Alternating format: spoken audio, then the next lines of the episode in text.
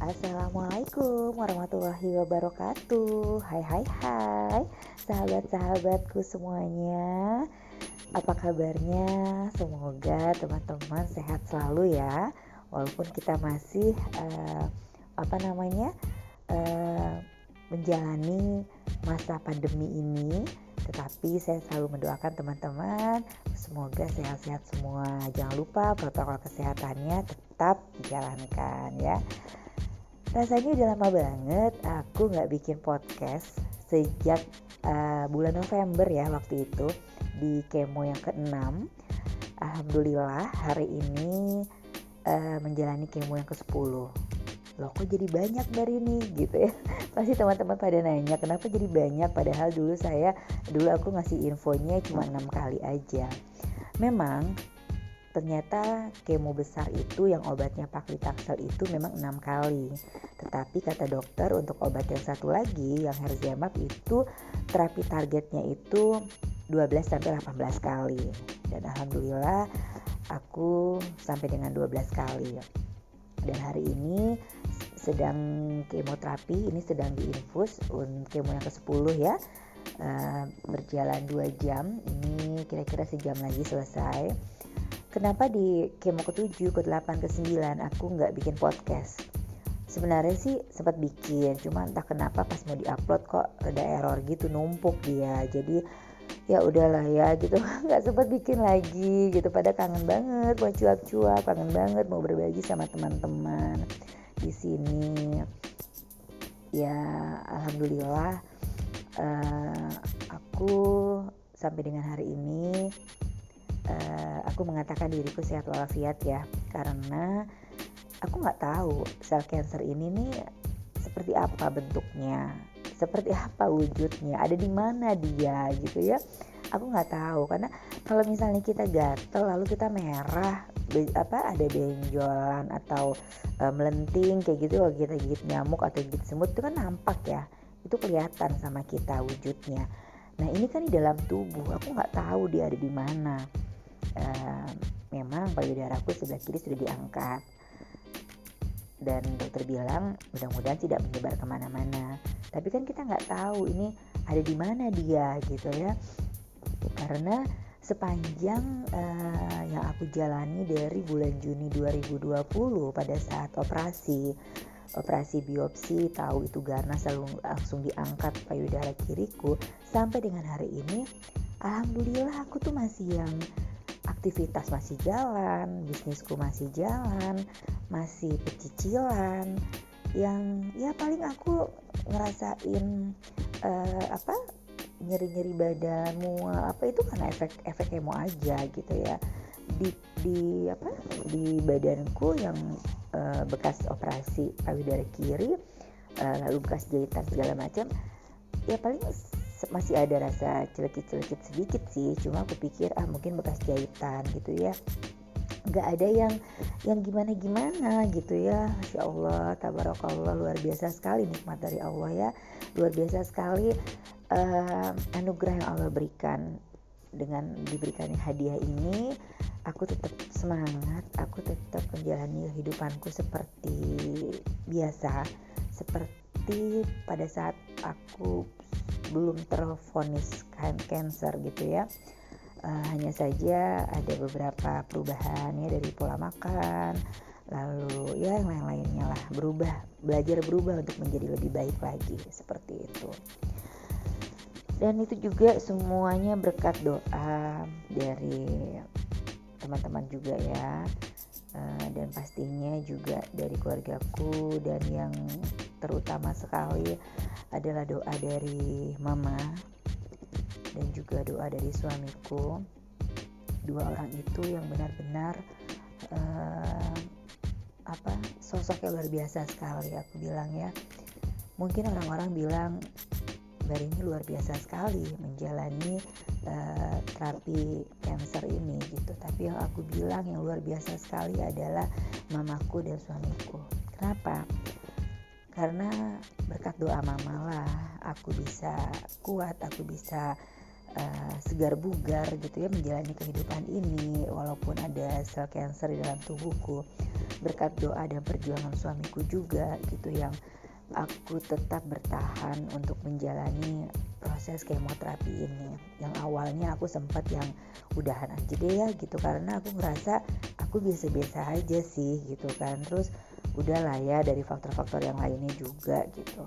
Tapi suamiku selalu uh, apa selalu memberikan semangat. Ayolah kita selesaikan terapi ini sampai selesai sesuai dengan petunjuk dokter gitu ya dan alhamdulillah sampailah kita perjuangan kita di kemo yang ke-10 hari ini. Ah, luar biasa. Masih ada dua kali kemo lagi di Februari nanti dan di Maret karena totalnya semua 12 setelah itu dokter bilang baru radiasi. Pengennya sih nggak usah radiasi ya. Tapi nanti kita lihat lah ya bagaimana kelanjutannya gitu ya. Mudah-mudahan uh, apa sel cancer ini cepat pergi lah ya. Cepat pergi dari tubuhku dan aku bersih dari sel cancer.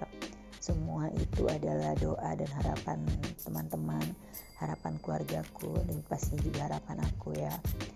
Ya Bismillah. Insya Allah Allah akan uh, melihat ya perjuangan perjuangan aku menjalani semua proses ini karena aku yakin hadiah spesial yang Allah berikan ini ke aku hanya sebuah bungkus permen ya. Paradox of Candy. Kalau teman-teman pernah baca buku Ustadz Nasrullah dan Mas Ardi Ardi Gunawan yang judulnya Kajian Magnet Rezeki di situ ada satu bab yang judulnya Paradox of Candy dan jeruk nipis itu di bab-bab awal. Aku baru baca buku itu aja udah yang langsung tarik nafas panjang dan bener ya gitu. Ternyata kita tuh kalau dapat masalah kita punya masalah kita nggak usah ngeluh. Anggap aja itu bungkus permen yang mana ada permen di dalamnya yang manis yang indah yang lezat gitu ya. Uh, biasanya kan teman-teman kalau dikasih permen tanpa bungkus pasti nggak mau dong. Menganggap permen itu kotor udah nggak bersih gitu ya. Tapi kalau dibungkus pasti teman-teman akan nerima ya kan? Nah, anggap aja masalah kita ini adalah sebuah bungkus permen yang mana di dalamnya ada sesuatu yang indah yang akan kita dapatkan nantinya. Lalu buat yang jeruk nipis, aku juga suka itu. Karena apa?